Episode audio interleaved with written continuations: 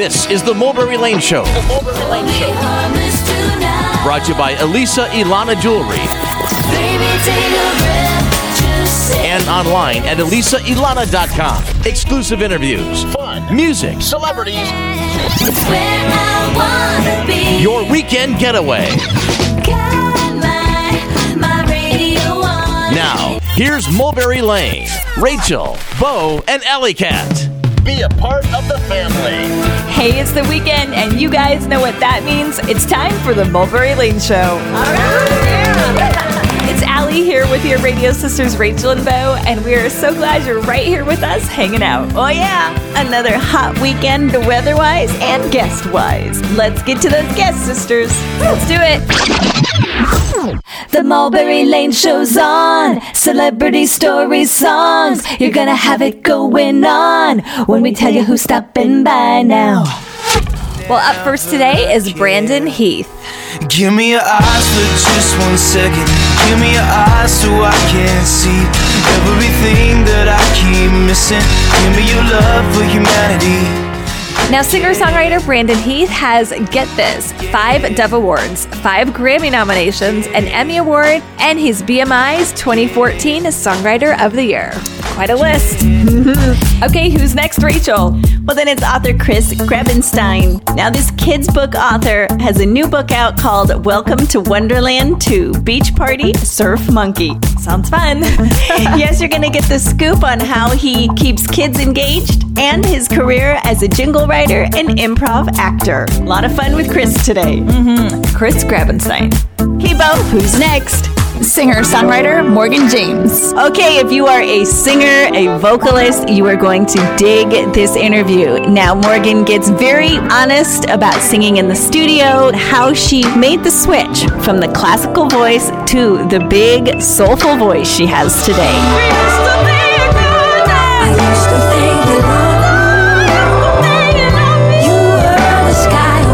Talks technique, she talks microphones, and finding that sweet spot in her voice. And check out her new album, Reckless Abandon. Gotta do it. So, sisters, before we get on with the show, had a trip up north this week to Minnesota, and because of schedules and games and conflicts, our family had to split up into two different groups. So, okay. Scott and Cole went up early. It was a hockey tournament, and then the rest of the kids and I actually rented a minivan and drove up there so we could all ride back in one car together. Oh, so we didn't nice. have two cars on the way back. Good idea. So I went to Avis Rent a Car. We got this really nice white Chrysler Pacifica. And I'm driving it off the lot, and then, you know, I stop at the red light. The car goes dead. Uh-oh. I didn't hear the engine, I didn't hear the motor anymore. And I'm like, great, I'm going to drive this, you know, eight hours on the road, and this thing is dying, and this is supposed to be a new car. So then the light turns green, and I press the gas, and the car starts up. It's like, vroom. so you stop at a stoplight. This must be an environmental thing because it shuts down every time you idle. Totally shuts Well, I don't know if you can't hear it, but I'm sure it probably doesn't completely shut down, but it feels like it does. Okay, so Rachel, this is what I'm thinking. Either you're dead on, or this is a blonde interpretation of what the car is doing. that could be it too. okay, you guys, there's going to be no idling in our show today. Nope, full speed ahead. Mhm. We'll be right back with contemporary Christian and worship singer today, Brandon Heath. Keep it right here with your radio sisters on The Mulberry Lane Show. Brought to you by Braddock Finnegan Dermatology.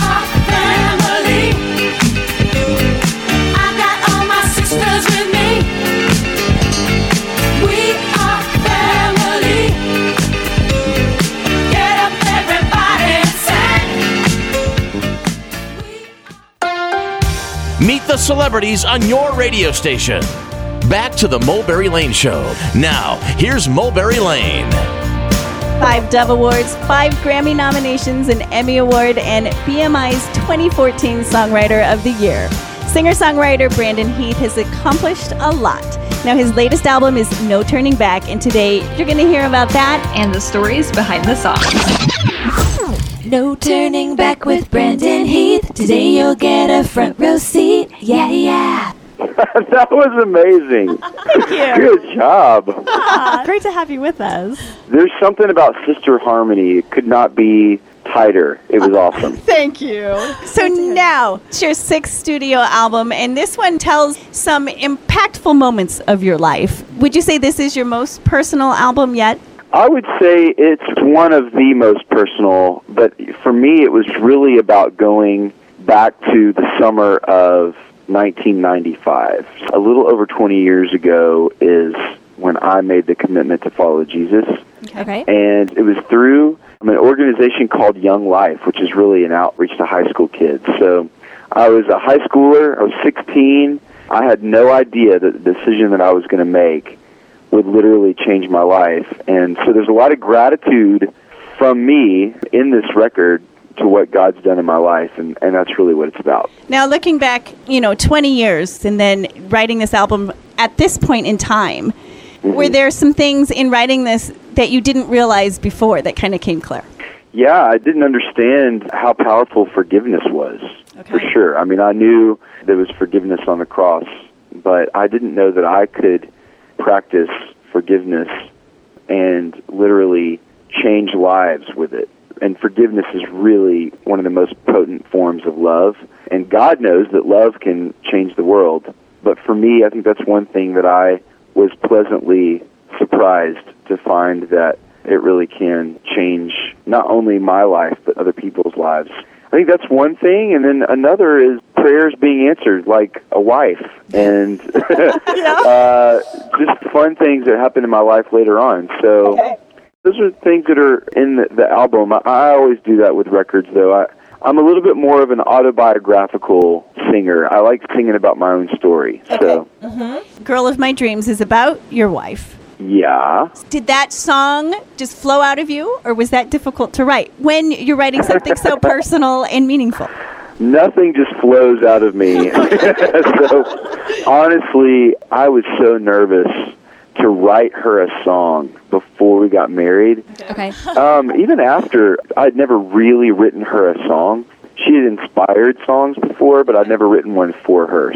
So yes, there was a lot of pressure. The pressure was gone after we were married. I was like, oh, I can do this. You know, it's like taking the training wheels off and realizing this is not nearly as hard as I thought it was going to be. Okay, so now So- did you play it for her as you were writing, or did you wait till it was done? I waited until it was done. Like I had even recorded it Wow. for the record. And what was her So we- reaction?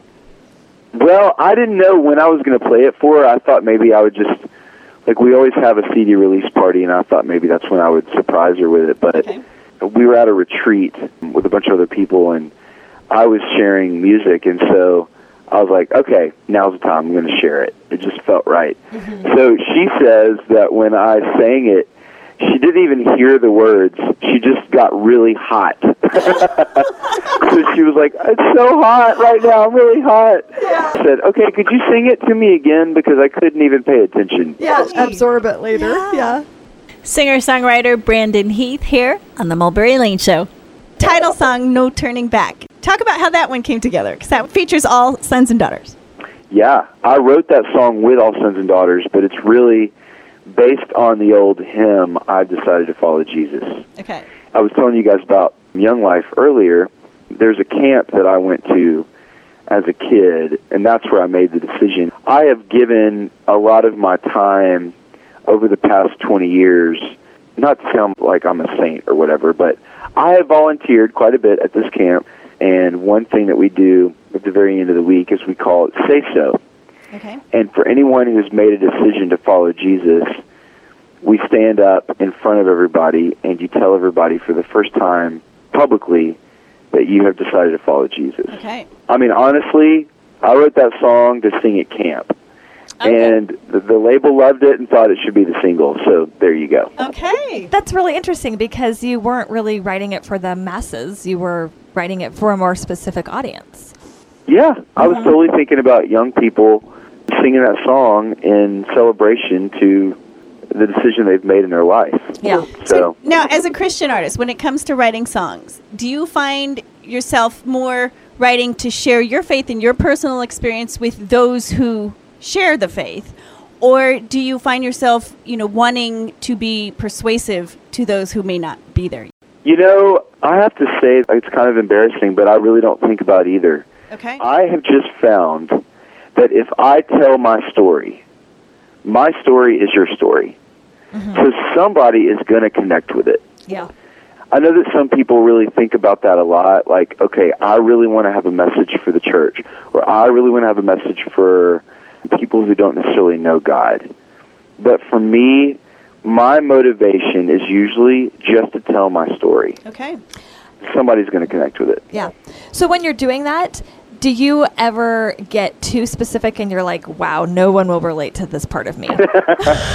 You know, you would think. I have a song called I'm Not Who I Was where I get very specific. okay.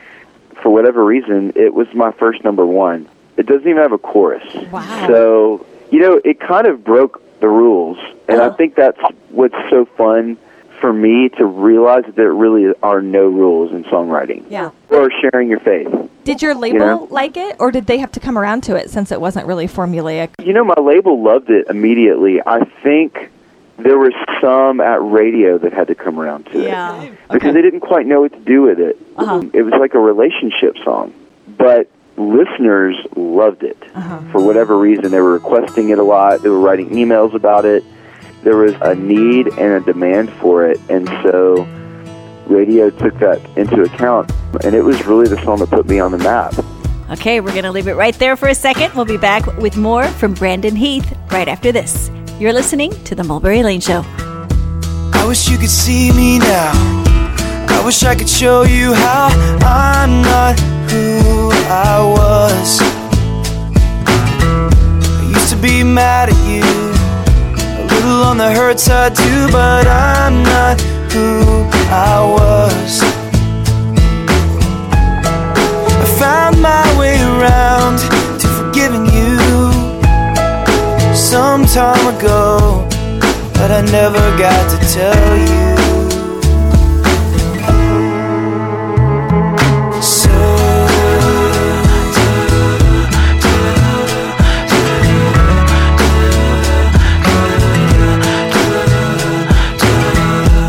Found us in a photograph. I saw me and I had to laugh. You know, I'm not who I was. You were there, you were right above me. And I wonder if you ever loved me just for who I was.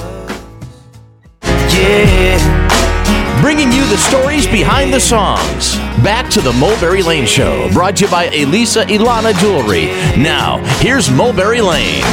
Thanks for keeping it here on The Mulberry Lane Show. Right now, you're in the middle of a chat with Christian artist and singer songwriter Brandon Heath. Now, as we mentioned before, he's got five Dove Awards, five Grammy nominations, lots of other accolades to his name. And right now, we're talking about the state of Christian music today. You know, there are many genres of Christian music, but everything gets lumped as Christian. Uh-huh. Where would you like to see the industry go in the future? Oh, I'm so glad you. Uh, do you have about an hour to talk about that? No. I would love to see us take more risks. Okay. And I think that really requires the willingness of both the artist and the radio gatekeepers and the labels and ultimately the audience. Yeah. You know, that's why I was so thankful for I'm not who I was doing really well is that I think it did all those things and it really ultimately gave me permission to try new things and I think that's what we as artists should be doing. Yes. Mm-hmm. You know, it's it's kind of our bread and butter or the language that we speak to just be able to speak freely. Mm-hmm. As artists, it's our responsibility to interpret the world as we see it.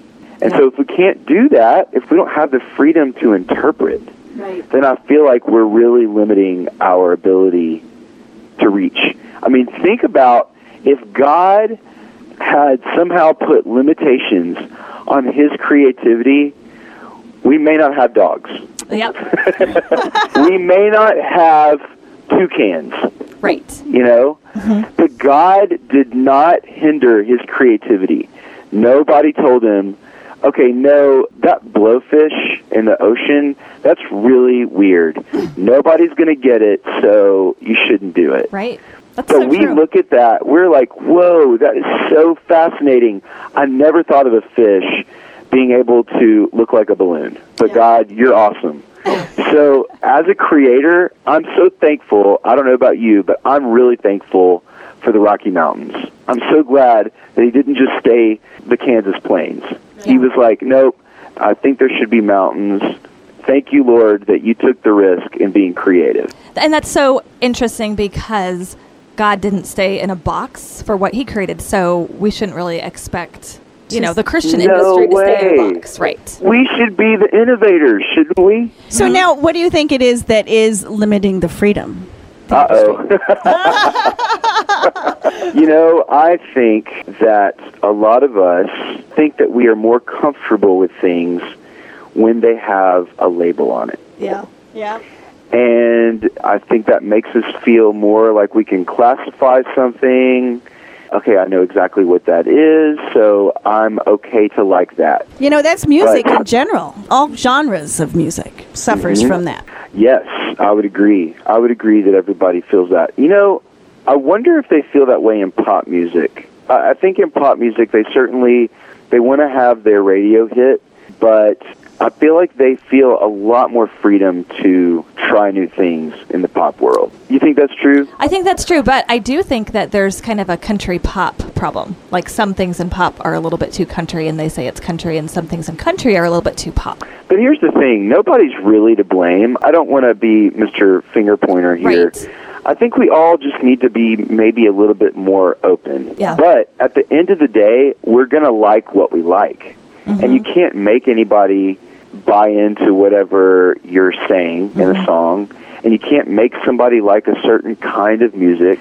We just like what we like. That's and true. I have a hunch that people like things that say what they have always wanted to say but never known how to say it. Right. Mm-hmm. And so that's kind of what I am going for. I just want to say things in a different way, and maybe that we were afraid to say it, but do it in a way that is kind of easy to swallow. A spoonful of sugar. you know? exactly. Singer songwriter Brandon Heath here on the Mulberry Lane Show. Brandon, what is next for you? What's next for me? Well, I'm actually writing for my next record. On to the next thing, which I love. I mean, honestly, it really gets me excited to move on to new things. So Any foreshadowing of what this uh, theme is going to be of the next album? I'm, I'm just being open to whatever God is Yep. putting on my heart. You're not thinking Yep. in the box. Nope, I'm trying to stay out of the box. Gonna be a blowfish. That's right. Okay. Well, Brandon, thanks so much for joining our show today. Really fun talking with you. Oh, it was great talking to you guys. Thank you again. Contemporary Christian and worship singer songwriter Brandon Heath. When we come back, it's New York based singer songwriter Morgan James with a powerful and smoky voice. Keep hanging out here with your radio sisters on The Mulberry Lane Show, brought to you by Braddock Finnegan Dermatology, where you get a look behind the music. Look down from a broken sky, traced out by the city lights. My world from a mile high, best seat in the house tonight. Touchdown in the cold black top, hold on for the sudden stop. Breathing the familiar shock of confusion and chaos. All those people going somewhere. Why have I never cared? Give me your eyes for just one second. Give me your eyes so I can see everything that I keep missing. Give me your love for humanity. Give me your arms for the brokenhearted, the ones that are far beyond my reach. Give me your heart for the ones forgotten. Give me your eyes so I can see. Yeah. Yeah. Yeah.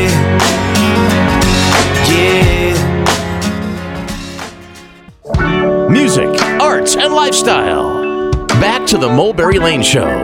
Now, here's Mulberry Lane. Morgan James is a singer songwriter, Broadway actress in her latest album, Reckless Abandon. You're going to want to download ASAP. Now, you're going to dig the soulful, jazzy vibe and that voice. But right now, meet Morgan James and get the scoop. Morgan James on the show. Reckless abandon, full of soul. Hi there. Thank you so much for having me. Yeah, great to have you with us. Okay, so now first we have to talk about that voice. So, is this the voice you were born with, or did it take you a while to develop your voice? Well, I suppose it, it was a voice I didn't know I had for a long time. You know, I studied classically, so initially I just wanted to train to be an opera singer, you know, and be on Broadway. And I idolized people like Audra McDonald and Barbara Cook. And I didn't know that I had this soulful voice, this other voice, until years later when I was, you know, unemployed in New York City and started singing in bars. And lo and behold, with sadness comes the blues, and then you find your real voice. Now you had to have a good vocal teacher to help you, you know, develop the more soulful side along with the classical training as well. So, talk about you know who you worked with and how that developed.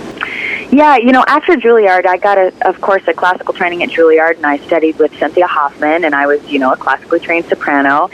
And after school, I really wanted a break from teachers, and I actually learned how to belt uh, by watching videos of Pavarotti. Okay. So I would like you that. sing along with the videos, or would Yeah, I would just like he's the best belter ever, so I I watched him and and then I decided it was time to get a teacher because I was hitting some walls and I found Derek Rosenblatt, whom I still study with today. So now, when you were learning on your own in that period, were you singing from the right spot, or did you kind of have to tweak that when you got back with the vocal teacher? You know, I've always been technique-wise pretty, you know, straight-laced. There are growing pains with kind of stretching your because it's a living instrument. So sometimes you hit walls and you have to get around them, and so much of it is in your mind because some of the things that we ask our voice to do, it's really more of bending your mind than it is really the instrument. The instrument can do it, but your mind is scared. Right. Yes. That is so true. Mm-hmm. So now, did you ever feel like your classical training held you back in like taking risks with your voice at all? I think initially it did because uh-huh. classical training kind of teaches that you shouldn't use your chest voice. Yes. Right. Yeah. Mm-hmm. So now I feel like the classical training really helps me, but I think for a while in my 20s I was scared. I was like, oh, I'm going to uh-huh. ruin my voice if I use my chest voice, but that's just not true at all. Now, your voice has a lot of nuances. So, in recording your voice, did it take you a while to figure out the skill of working the mic and how to record your voice in the studio? Yeah, recording my voice has been really, really difficult because I come from the theater tradition. Like, my voice is really, really quiet and then really, really big the next minute. And uh-huh. I don't really have a, a studio voice. I don't have a, a voice really for recording. I really have a live voice. Okay. So we've had trouble finding the right mic. We've tried so many different mics, and we tried different mics for background vocals and different mics for lead vocals. And I think the problem that every engineer comes in contact with is that I distort very easily because to get the nuance of the quiet, you know, breathy things and the high, high things, Yes. the same mic can't really take my loud stuff. Do So it's been like, a challenge. Sing in the back of the studio with the mic, like two or three feet away, like belting. Well, we tried that a couple times, but then you, you lose the you lose the, the roundness Yeah. of the of the loud That's stuff. You know, the loud stuff still needs to be round and present. So it's it's been difficult. I think that on my first album, Hunter, we did everything on the same mic, which was kind of a probably a rookie mistake, but interesting going into different studios and seeing what other people go. Okay, I think I found it. I think I found the magic, you know, solution. Right, this will work. You're listening to singer songwriter Morgan James here on The Mulberry Lane Show. So now Reckless Abandon is your first independent release. So has that Yes. been freeing in a way or terrifying?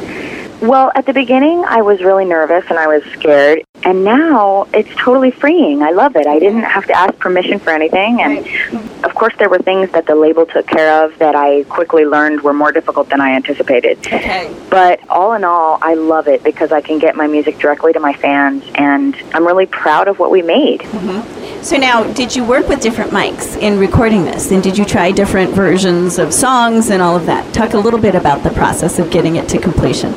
Yes, I did. Um, 90% of my vocals we did at Brooklyn Recording, where we recorded the band, and Andy Taub, the engineer there, borrowed this incredible mic, the prototype for the Sony mic that Celine Dion uses, and he thought that because we both have pretty big dynamic voices, that it would be a good fit, and it definitely was. Oh, awesome. Capturing the louds and the softs accurately. Yes.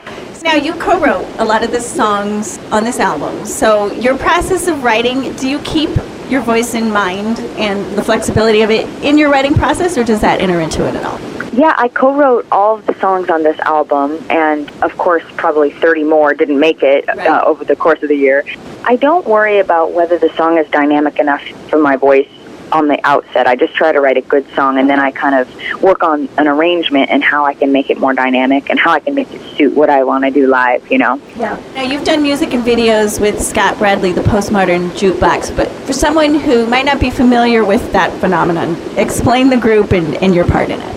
Well, Scott and I uh, have the same agent, and our agent and manager said, "Oh, you guys should, you know, get together." And at the time, I had never heard of them, but basically, he has a collective of musicians that get together and do videos every single week where they take a modern pop song and put it into a throwback style for all different styles. So we got together. I actually ended up doing 10 videos with them, all told, and I did um, three different tours with them. It was a lot of fun, and it definitely helps grow my fan base. Okay. Okay, cool. Regarding social media, is that something that you dig, or is that something on the checklist that you have to get done? At the beginning, it was something I just had to do that everybody was telling me I needed to do.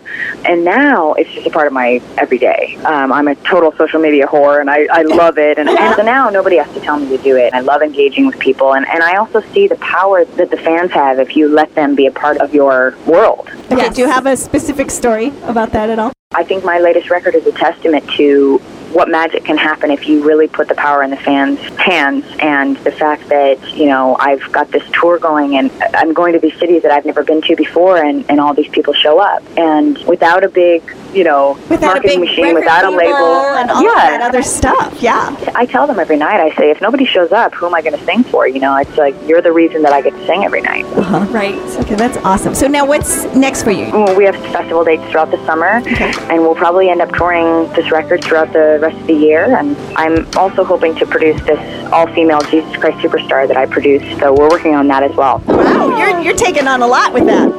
Yes, exactly. That's exciting. All right, well, when that comes together, you'll have to come back on the show and let us know how it's going. Absolutely. Okay, well, Morgan, fun to talk with you. And Oh, so fun to talk with you. Thank you guys so much. Mm-hmm.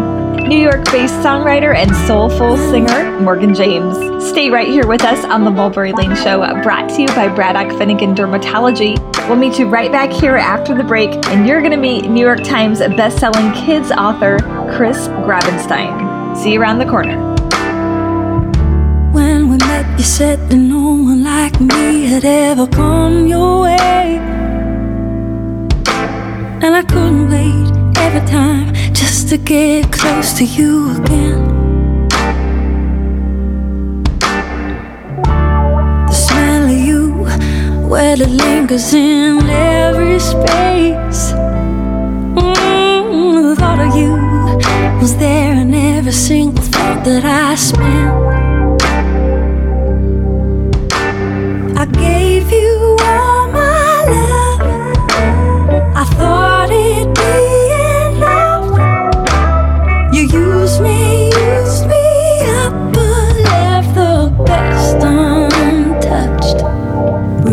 be a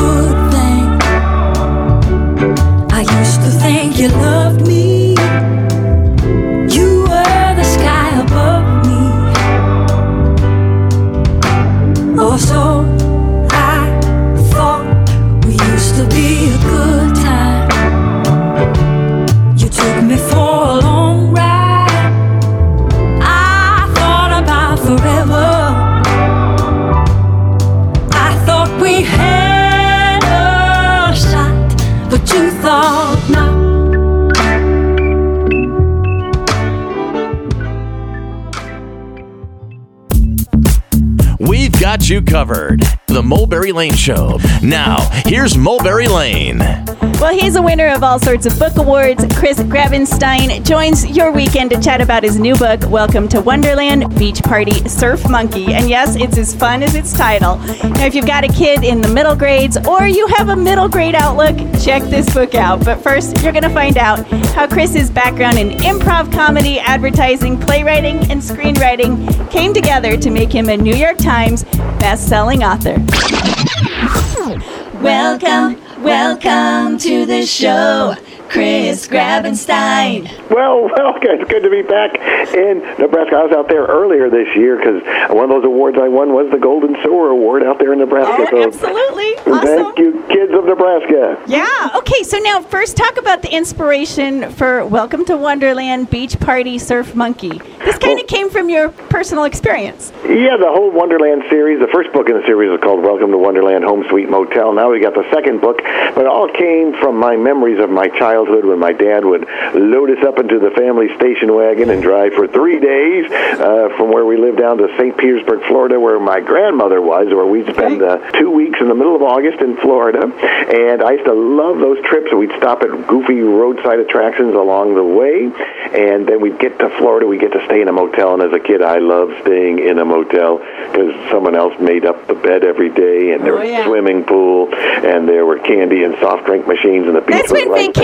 Vacations were really vacations. Yeah, it, it was unbelievable. I, and I said to myself, what if I could be a kid who lived full time in a motel? And that's how the whole Wonderland series got started. Okay, so now your educational background is communications in theater. You did a lot of improv comedy, places where Bruce Willis and Robin Williams were. So, would you say that you're a performer at heart? Yes, I am. I think that when I write, I, I tell kids what's fun about being a writer is you get to act out every part in the Okay. book. So you get to be all the different characters, and yeah, I, it's almost like I can hear them talking in my head, and I put on the voices while I'm writing. And I mean, I still think of, uh, especially writing for kids, I try to be more of an entertainer than an author. You know, I'm trying to make books that kids who maybe don't like to read will love to read. Okay, so now that whole improv side of things, what did that teach you about storytelling? To always say yes and follow your imagination. You never know where it's going to go. You know, but actually, when I go to kids and talk to kids at schools, I try to use some improv techniques to teach them how to do their first draft and never ever have writer's block. Okay, so now, do you ever deal with writer's block yourself? No, because I do. I give myself permission to write a really bad, terrible, stinky, no good first draft. And if you do that, you'll never have writer's block because writer's block comes from when we're trying to be perfect the first time through, and nobody is perfect the first time through. So, probably the improv background allowed you to give yourself the freedom to just go with it. Exactly, because you know if you just don't shut yourself down and say yes to whatever comes up, you might end up in some really kind of unusual, crazy places you never could have gotten to if you had used your rational mind only. Okay, now do you ever get yourself in crazy, irrational places that you can't get yourself out of? Mm, so far, I've been lucky. I am I'm still standing. Uh, has not happened yet. Okay. Author Chris Grabenstein here on the Mulberry Lane Show. Now, this book is paper overboard, so it's really cool, the graphics and everything. So, explain a little bit about that. I kind of like these books because they last longer. Instead of the uh, paper sleeve over it, they print the cover right on the hard cover, and so that means the price is a little bit cheaper, which is good for kids. And also, this book is spectacularly beautiful because they tell me I don't know what this means, but it's done in five color printing, so somehow the colors are all a little bit more vibrant and Yeah, shiny it's, and it's stuff. really a cool cover. I love it. Yeah, and then we have the tremendous Brooke Allen, who's a great illustrator who does the graphic novels about the Lumberjanes, who did all the illustrations in this book. So Okay. uh, I'm very fortunate to have her talent on board, too. So, now what led you to the middle grade market? Well, you know, I had written a ghost story for adults because I used to write mysteries and stuff and thrillers for adults. And editor read and said, this would be great for middle school readers if you cut out all the adult language and adult situations and cut 70,000 words out of it. And my agent said, do you want to do that? And what did the old improv guy say? Yes. Because we always say yes. So I jumped in and I did it. And I discovered in that process that I had an inner 12-year-old begging to get out.